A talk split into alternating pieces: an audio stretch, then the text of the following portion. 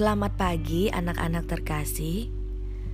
Sebelum kita mulai pembelajaran pada hari ini, mari kita mendengarkan renungan pagi. Renungan pagi pada hari ini berjudul Menyatakan Kasih di Tengah Pandemi. Kata-kata bijak Kepedulian dapat ditunjukkan dalam berbagai bentuk dan cara. Misalnya, menelpon dan mendoakan. Natsnya dari Keluaran 18 ayat 7. Lalu keluarlah Musa menyongsong mertuanya itu.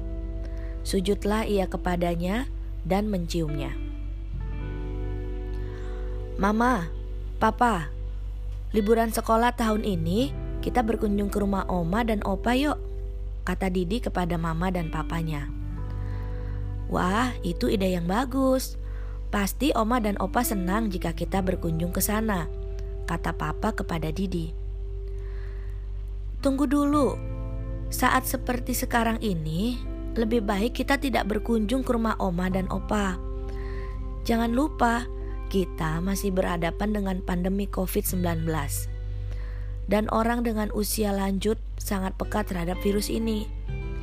Lebih baik kita menelpon oma dan opa untuk menghibur mereka. Kata mama mengingatkan Didi. Anak-anak, mari kita membaca Alkitab dari Keluaran 18 ayat 1 sampai 12. Yitro mengunjungi Musa. Kedengaranlah kepada Yitro imam di Midian mertua Musa. Segala yang dilakukan Allah kepada Musa dan kepada Israel umatnya. Yakni bahwa Tuhan telah membawa orang Israel keluar dari Mesir. Lalu Yitro mertua Musa membawa serta Zipora, istri Musa, yang dahulu disuruh Musa pulang, dan kedua anak laki-laki Zipora, yang sekarang bernama Gersom, sebab kata Musa, aku telah menjadi seorang pendatang di negeri asing. Dan yang seorang lagi bernama Eliezer, sebab katanya, Allah Bapakku adalah penolongku dan telah menyelamatkan aku dari pedang Firaun. Ketika Yitro, mertua Musa beserta anak-anak dan istri Musa sampai kepadanya di padang gurun, tempat ia berkemah dekat gunung Allah.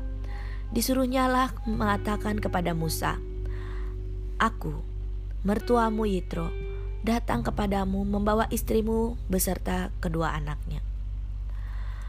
Lalu keluarlah Musa menyongsong mertuanya itu. Sujudlah ia kepadanya dan menciumnya. Mereka menanyakan keselamatan masing-masing, lalu masuk ke dalam kemah.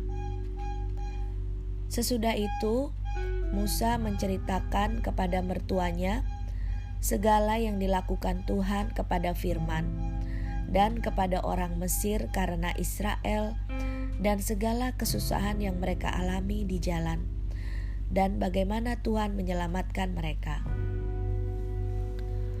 Bersukacitalah Yitro tentang segala kebaikan yang dilakukan Tuhan kepada orang Israel, bahwa Ia telah menyelamatkan mereka dari tangan orang Mesir Lalu kata Yitro, Terpujilah Tuhan yang telah menyelamatkan kamu dari tangan orang Mesir dan dari tangan Firaun.